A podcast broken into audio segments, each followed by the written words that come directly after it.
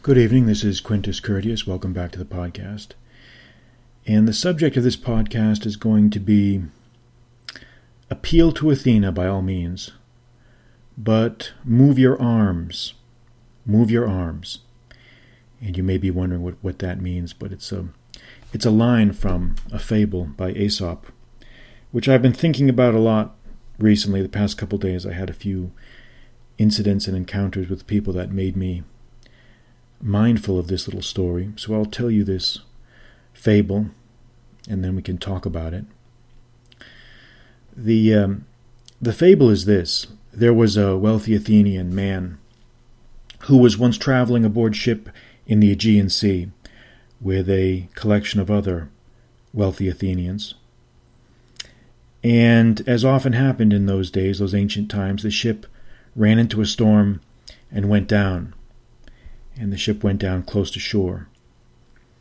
And as all the passengers were forced to go into the water, this wealthy Athenian man was thrown into the waves, and he had to try to swim to shore as best he could. And as he was swimming to shore, not very successfully, he kept uttering uh, prayers and appeals to the goddess Athena, who was the, the patron goddess of Athens, to save him. He kept t- asking the goddess, oh, please save me, please save me, please do certain things. I promise that if you'll save me, I'll always respect your memory, I'll always honor your memory, I'll always do my pious devotional activities. And he kept repeating prayers of a similar kind and quality as he was swimming. And another passenger swam up along beside him.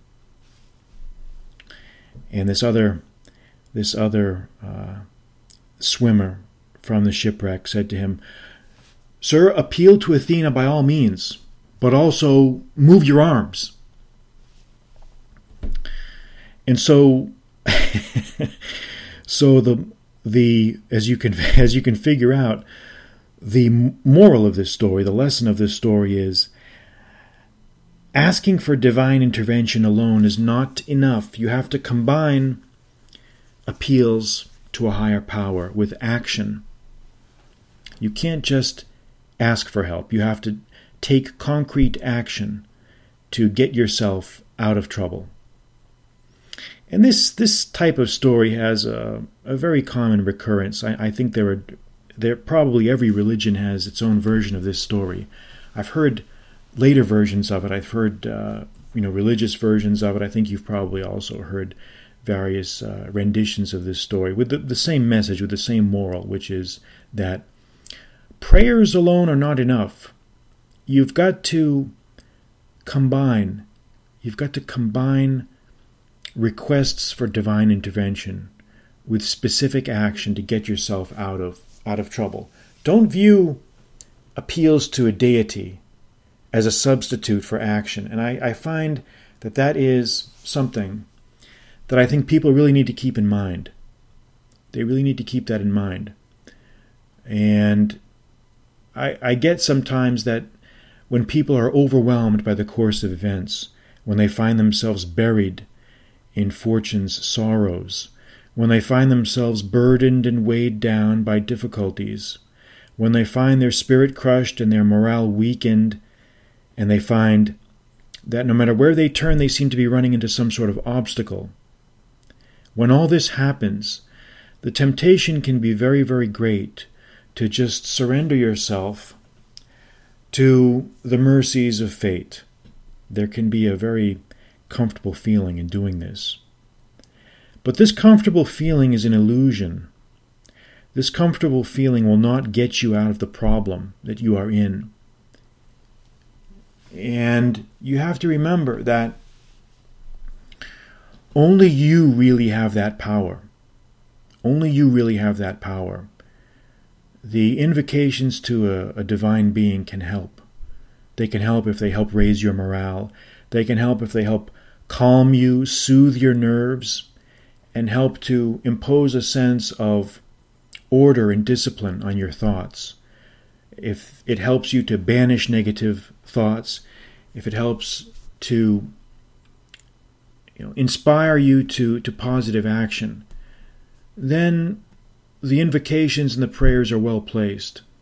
But if they are just meant as a substitute, as an intoxicant, as a way to distract you from what you need to do, then you are missing the boat. You're only, you're only solving half of the problem. Half of the problem is calming yourself. The other half of the problem is taking positive steps to correct the situation.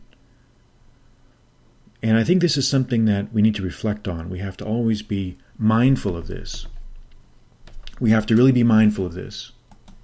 You know, and the funny thing about it is I've also noticed there's a, there's a, a converse side to this same type of tale, where people who um, people who fall on hard times through their own ineptitude and their own folly and their own mistakes, they tend to lay the blame on God or or fate or fortune or, or other other deities. So there's kind of a um, a dynamic there where people that are not really willing to take responsibility for themselves, they they want divine help when they're floundering, and yet they also want to try to blame uh, the divinity when they themselves make mistakes. And I'm thinking specifically of another another fable by Aesop. And uh, I, I remember the the, uh, the general outlines of it. And it goes something like this. There, there was a man who has the statue of a demigod in his house. And he would be making sacrifices to it. He would make offerings. He would uh, uh, perform rituals for it, as in, in ancient times people did. And in in carrying out these rituals, he spent a great deal of money and time in buying, you know, expensive incenses and oils and foods and, and various other ritualized equipment to perform his his ritual uh, his ritual sacrifices. And then, as he was getting deeper and deeper into debt by doing this, this demigod appeared to this guy in his house and said, "Hey, stop wasting your money, buddy, because if you spend everything and become poor, you're only going to take it out on me." And I think that that's, I think that in many ways can be viewed as a converse, uh, uh, I guess, uh, um, an adjunct to the original story that I told of the Athenian man who was advised to keep moving his arms in the water besides just praying. So this is how people are. You know, they want, when they're in trouble, they want divine help to get out of trouble and not really take strong action themselves. And when they do stupid things, they want to blame it all on a higher power. And so we have to be very careful of how we seek to utilize the idea of uh, of divine help in our lives. We have to be very careful how we treat that. And specifically what I'm referring to is, number one, divine intervention should not be used as a as a intoxicant or as a crutch to allow us to escape our own obligation to try to extract ourselves from our troubles. And number two, we can't blame things on the gods when we ourselves are to blame for our stupidity. If we're the ones who created the stupidity, if we're the ones that caused the problems that we find ourselves in, just like the man who went and put himself into great debt for making expensive offerings to his demigod, then we can't, we have no one to blame but ourselves.